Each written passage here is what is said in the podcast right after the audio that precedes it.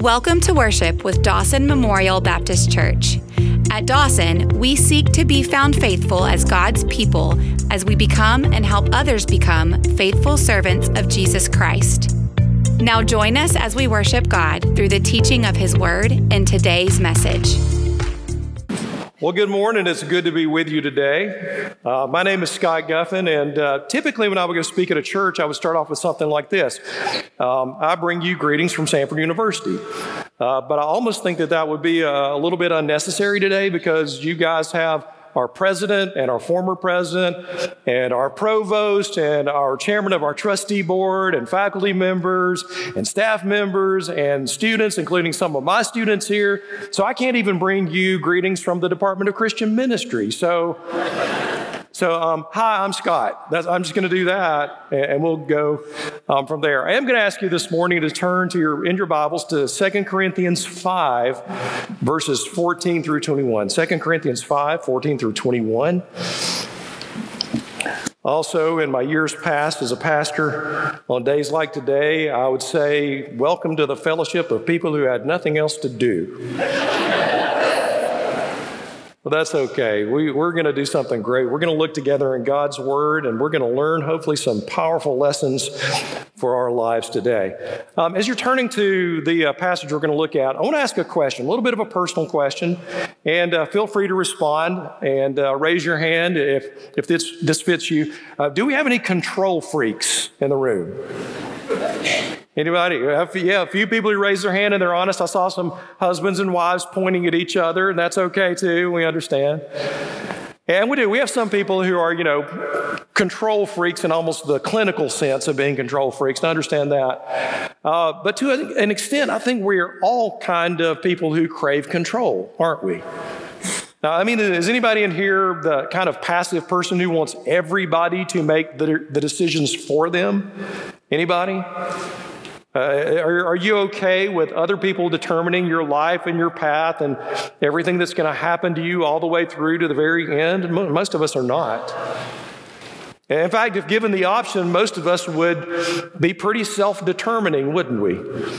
Uh, we would choose what we're going to do with our lives. We, were gonna, we, we would choose where we're going to go. We would choose where we're going to live. We would choose how we're going to live. And we would choose what our vocation looks like. We would choose how well we do and what position we hold. We would choose how our investments do. We would choose how the market goes. We would choose if our team is going to be the team that beats the other team, Alabama and Auburn, right? Uh, we would choose if our person's going to win the election.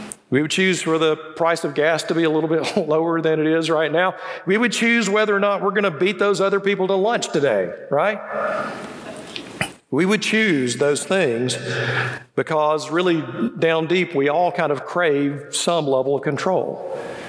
And yet, I want, to, I want you to think about that uh, specifically in regard to what is the, the, the, the central confession of faith of the Christian, the Christian faith, Uh, our central confession of our faith. Now, uh, I'm going to let you kind of guess it. I'm going to give you the first two words of our central confession of our faith, our primary confession of our faith. I'm going to give you the first two words. Now I'm going to let you guess the third word, okay?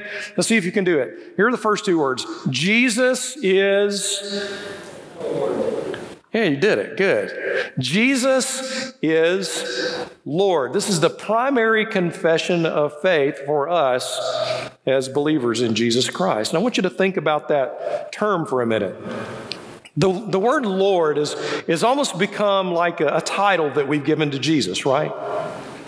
Uh, but, but here's what the word really means the word Lord is the same word that we translate in the New Testament as master. When you see Jesus telling stories about masters and slaves, when you see Paul referring to masters and slaves, the word master is the word that we translate as the same as Lord.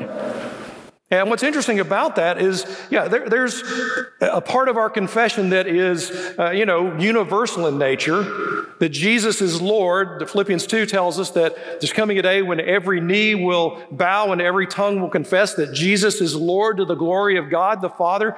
That there's a kind of a cosmic expectation that universally everyone will do that. But for us as believers, it's a very personal confession. It's declaring that Jesus is my Lord personally, that Jesus is my master. And I want you to think about that term master. We understand that the term master refers to someone who owns someone else, to someone who has the ultimate and full and final control over the life of another person. And so when we declare Jesus is Lord, the central confession of our faith, the most primary confession of our faith, we're declaring Jesus has ultimate control over each one of us. Did you know that? Now, Paul pretty much uh, acknowledges that in the passage we're going to look at this morning. In fact, Paul begins with these words in verse 14 of 2 Corinthians 5. He says, For the love of Christ controls us. The love of Christ controls us. Because we've concluded this that, that one has died for all, therefore all have died. And he died for all that those who live might no longer live for themselves, but for him who for their sake died and was raised. From now on, therefore, we regard no one according to the flesh. Even though we once regarded Christ according to the flesh, we regard him thus no longer. Therefore, if anyone is in Christ, he's a new creation. The old has passed away. Behold, the new has come. And all this is from God who through Christ reconciled us to himself and gave us the ministry of reconciliation. That is, in Christ, God was reconciling the world to himself, not counting their trespasses against them, and entrusting to us the message of reconciliation. Therefore, we are Christ ambassadors. God making his appeal through us. And we implore you on behalf of Christ, be reconciled to God. For our sake, he made him to be sin who knew no sin, so that in him we might become the righteousness of God. As we walk through this passage this morning, I want you to note right up front, in uh, the first couple of verses there, verses 14 and 15, Paul makes the statement. He says, The love of Christ controls us because we've concluded something. We've concluded something. We've given it careful thought and we've come to a conclusion. And here's the conclusion that one has died for all, therefore all have died. Now, this is not a universalistic type statement. How do we know that? He says, because he died for all, verse 15, and he died for all that those who live, those who live. Paul's putting some parameters around this. He's saying he died for all that those, that therefore, all that have died are those who have put their faith in Christ and have found eternal life in him. Those who live might no longer live for themselves, but for the sake of him who died and was raised. This is very reminiscent of what Paul says in Galatians 2:20 when he says, "I've been crucified with Christ and it's no longer I who live, but Christ who lives in me. So Christ's love controls us. Christ is living through us. It's no longer our life. As our master, he controls. Now, what I want to do this morning is look at what Paul has to say about how Christ's love controls us. He has a few things he says here, and we're going to walk through them beginning in verse 16. In verse 16, Paul says that the love of Christ controls us by giving us a radically new regard for others. Christ control, Christ's love controls us by giving us a radically new regard for others. Look in verse 16. From now on, therefore, he says, we regard no one according to the flesh. Paul further confesses, we, we once regarded Christ according to the flesh, but we regard him thus no longer. Now, I want you to focus in on that term regard. It's a Greek word we also translate as, as know, like perceptual kind of knowledge. Like I see something and I know what it is. Or I see someone and I know who they are. And here, Paul says that, that God has, in Christ, changed our way of perceiving people. Have you ever thought about how we perceive people? What the processes are that cause us to determine what we think about people? In the realm of social psychology, there's a term called person perception. And this refers to the mental processes we go through when we see somebody And, and our vision of that person then forms impressions about that person. And from the impressions that we form, we make snap judgments, and then we make value judgments about those people. Have you ever given any thought to how you view people, how you perceive people? There are a lot of different ways we do as human beings. One, one way that we do is just by physical traits, right? We look at somebody, we see their, their age, we see their gender, we see their body size and shape, we see how they look, we see how they dress, and we make value judgments based on those things. Uh, we make judgments based on social categories, things like ethnicity and social class apparent educational or vocational status. We look at people, and, and based on those things, we make value judgments about other human beings. We make value judgments based on observed behavior. We hear how someone speaks. I'm, I'm from the South. I, I, was born right here in Birmingham, so you know English is my second language. And so we, we make judgments about how people speak. We lived in Indiana for about five years, and we would speak, and people would go, Talk so we can hear you talk. They thought we were from Texas. Uh, and, uh, uh, but people do. They make value judgments. We make value judgments based on how people speak. We see how people interact socially. We see the activities they're engaged in. We watch for their personalities and we make value judgments based on those things. We make judgments based on their connections. Oh, you're a part of that family. Oh, you went to that school. Oh, those are your friends. Oh, that's the group that you're a part of. Oh, that's the team you cheer for, right? And we make value judgments based on all of those things. And yet, Paul says that in Christ, his way of seeing people and perceiving people and the value judgments he makes about people have been transformed radically as, as Christ has given him brand new lenses through which to see people and life and the world. Paul says that his previous lenses were flesh lenses. And in Romans chapter 8 and Galatians 5, Paul says that we're constantly wrestling flesh against the Spirit of God. The two are in competition with one another, he says. And when we cede control to the flesh, we view people and life and everything through the lenses of the flesh. But when we cede control to the Spirit, we put our mind on the things of the Spirit, we see according to the lenses that God has given us. And Jesus himself says this is how we are to see others in a radically different way. In fact, listen to the words of Jesus out of Luke chapter 6. This is Luke's um, recounting of the Sermon on the Mount. Luke chapter 6, verse 27 is where I'm going to start. Listen to what Jesus says about how we ought to view each other. This is a transformed view of people. He says, But I say to you who hear, love your enemies and do good to those who hate you. Now, I'm going to tell you, already I'm having trouble. How about you? Anybody? Is it just me? I'm already having trouble here because look what he said. He said, Love your enemies and do good to those who hate you. You know what my flesh tells me when I see somebody who's an enemy? I want to oppose you. That's what I say. When I see somebody who's an enemy, my flesh jumps up and says, I'm going to oppose you with everything in me. What about when somebody hates you? What's your inclination when somebody hates you? You know what mine is? Hate them right back. That's my inclination in my flesh. And yet Jesus says that we're to be transformed. Love your enemies. Do good to those who hate you. He continues on. Bless those who curse you. Pray for those who abuse you.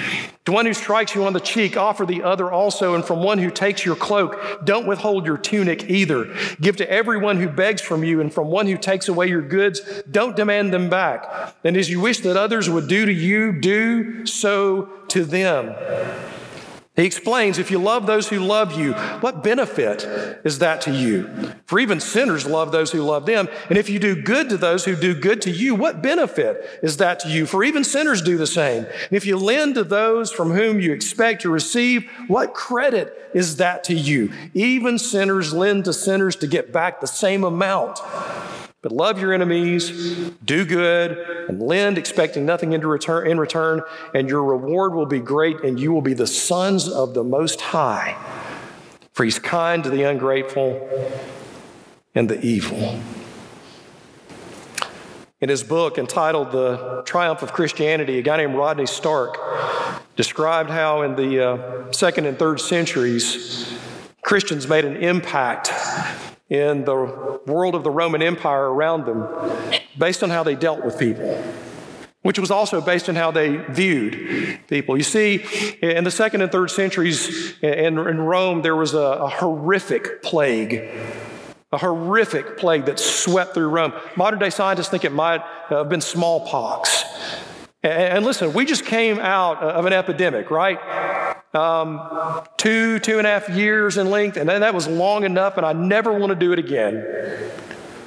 But, but this, this plague, this epidemic of smallpox, the first time around in the second century in the Roman Empire lasted 15 years. 15 years, and killed as many as a third of the population of Rome. In the middle of that, the people of Rome responded as most of us would. In fact, the renowned historic uh, physician Galen, um, his response was much unlike our uh, medical heroes of today. Uh, Galen's response was this I'll see y'all later. In fact, Galen left the city of Rome and went out to his uh, palatial country estate, and he said, Y'all call me when it's over.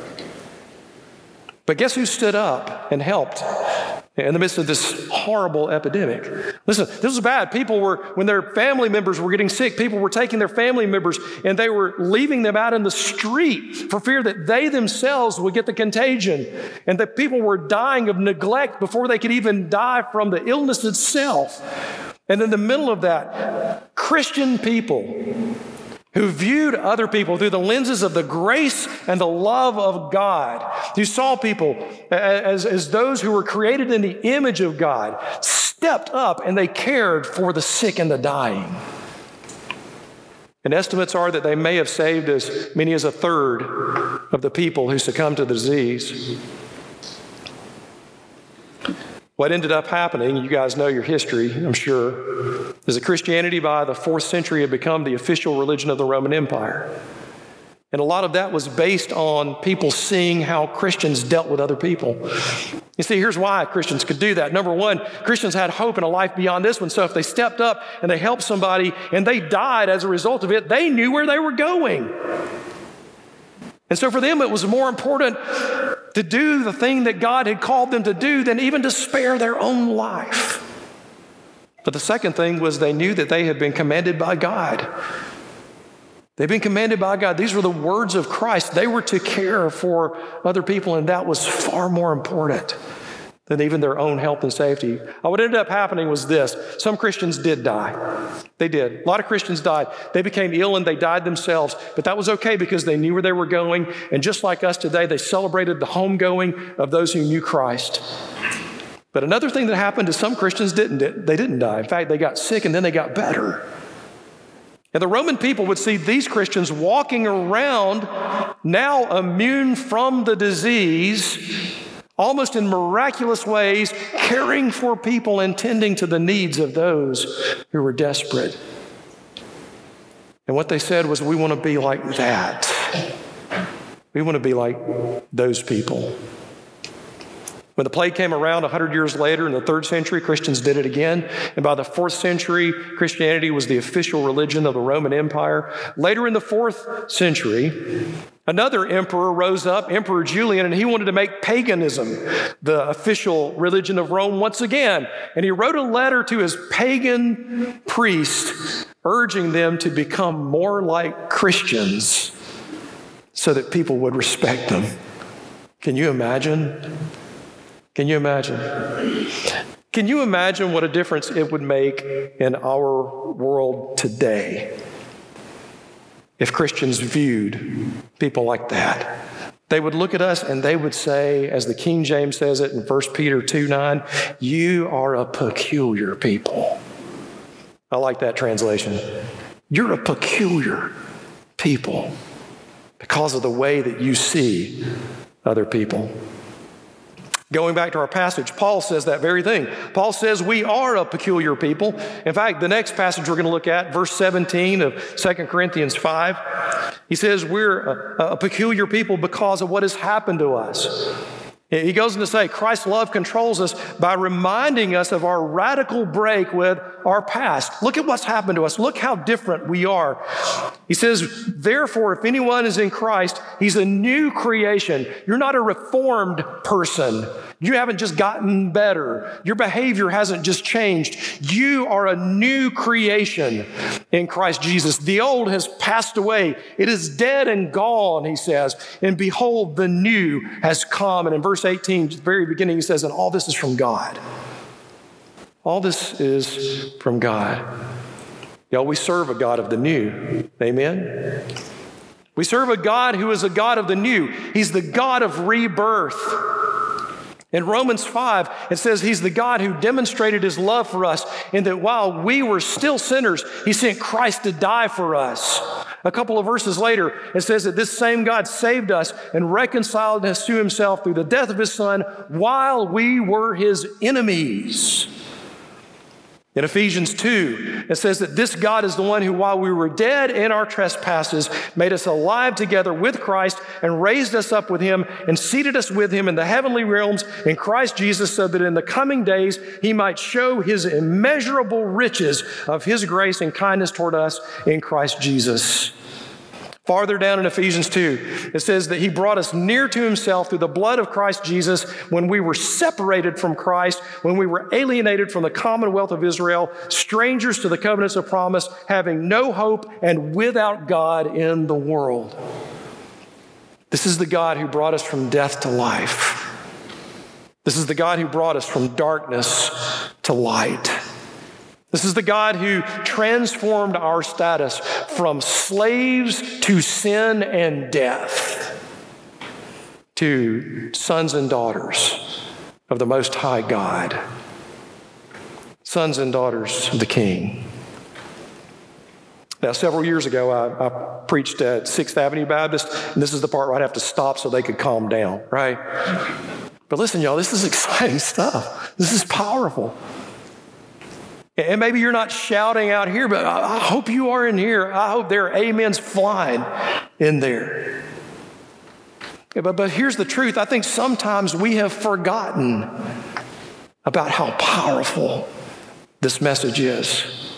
Sometimes we have forgotten what Jesus Christ has done for us, and we need to be reminded again and again and again in, uh, in my kitchen. And, and listen, uh, I'm going to get in trouble. I, I, forgot to say, my wife and my mom are here today. That's pretty exciting for me to have both my wife and my mom.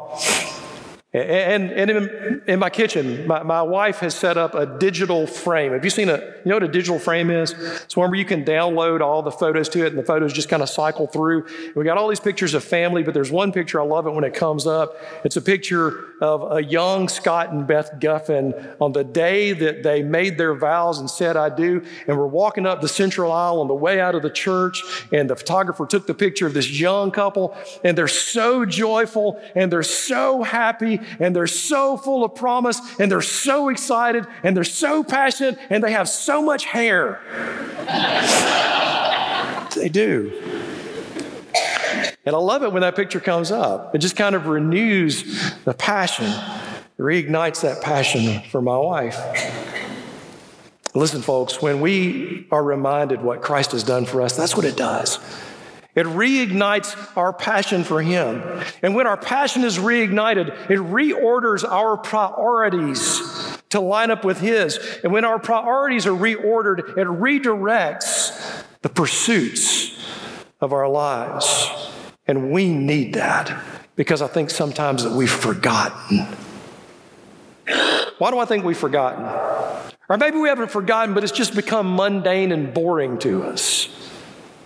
Well, I think that because we're not out there talking about it.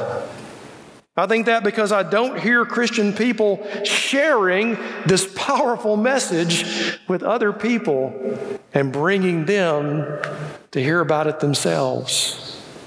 In fact, if I were to follow you around this week, if I were just to fly on the wall and followed you around and listen to all your conversations, would I ever hear you speak the name of Jesus?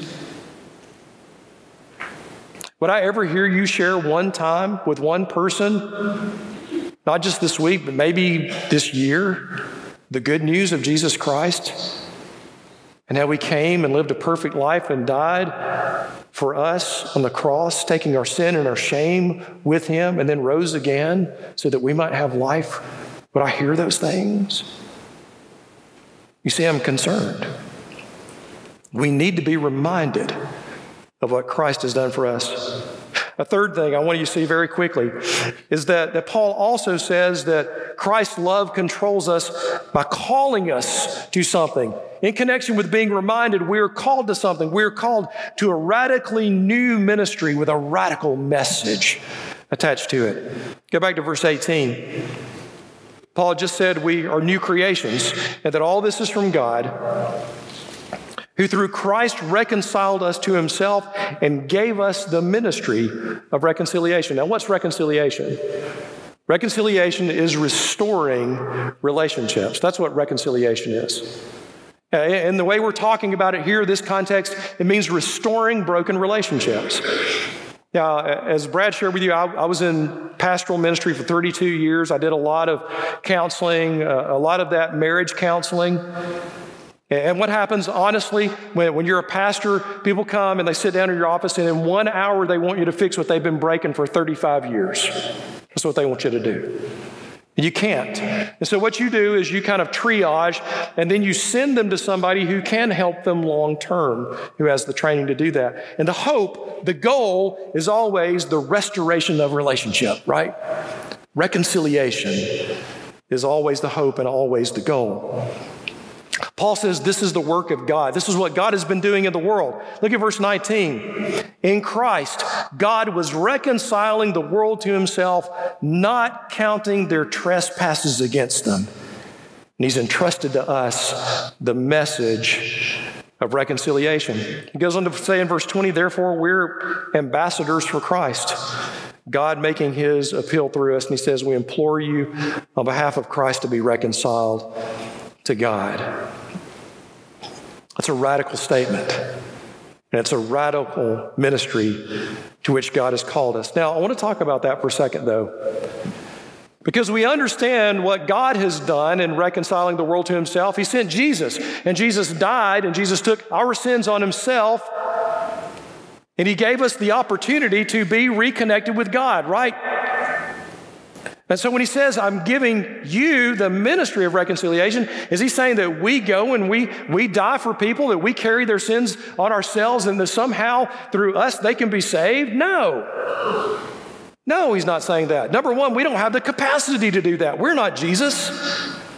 And number two, it's already been done.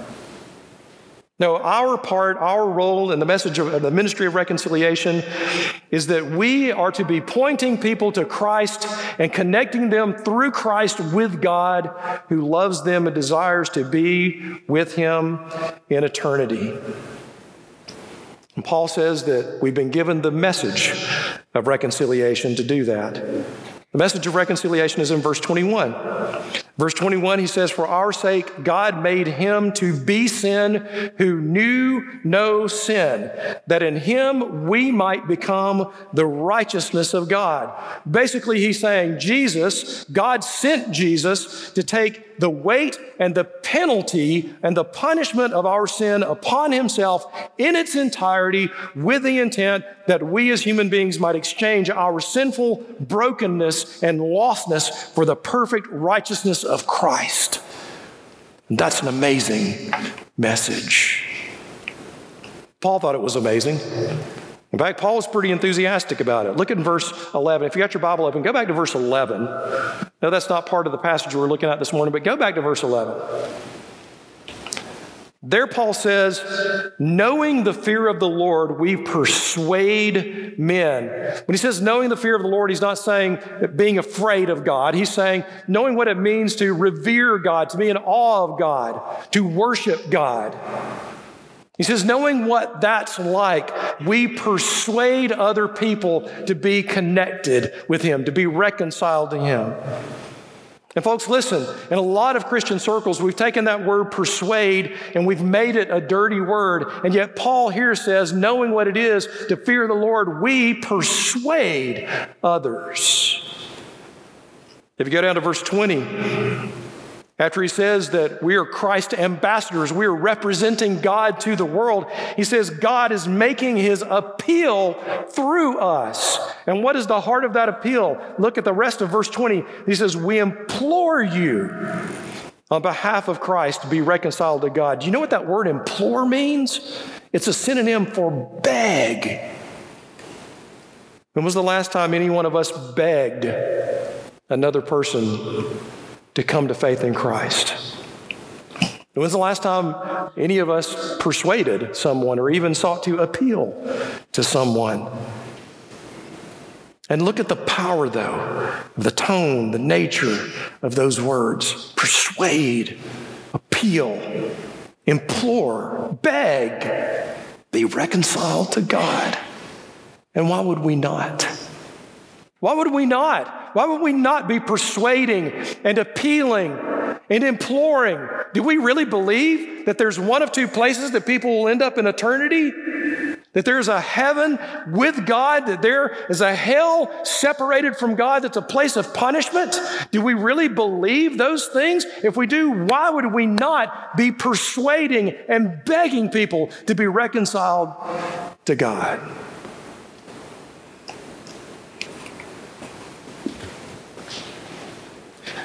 There's a book I want to point you to. Um, in fact, I would encourage you to go out and purchase a copy of it.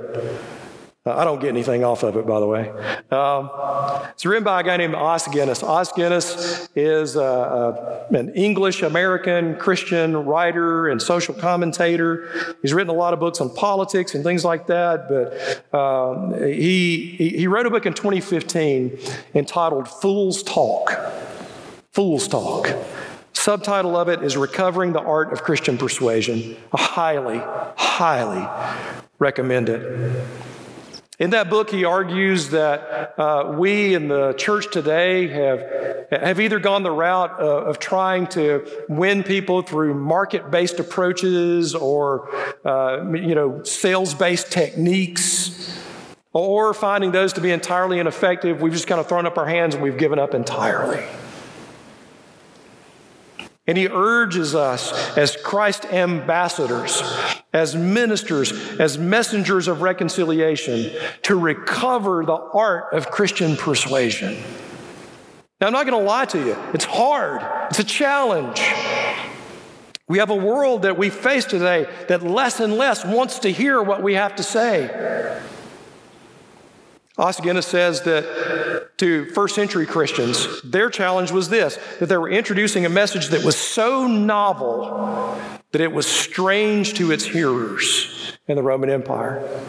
He says, Our challenge today is different. Our challenge, listen carefully, our challenge is to restate something so familiar that people know it so well that they don't really know it. And yet, somehow at the same time, they are convinced that they're tired of it. Did you hear that? Our challenge is to restate something so familiar that people know it so well that they don't really know it, and yet at the same time, somehow they're convinced that they're tired of it.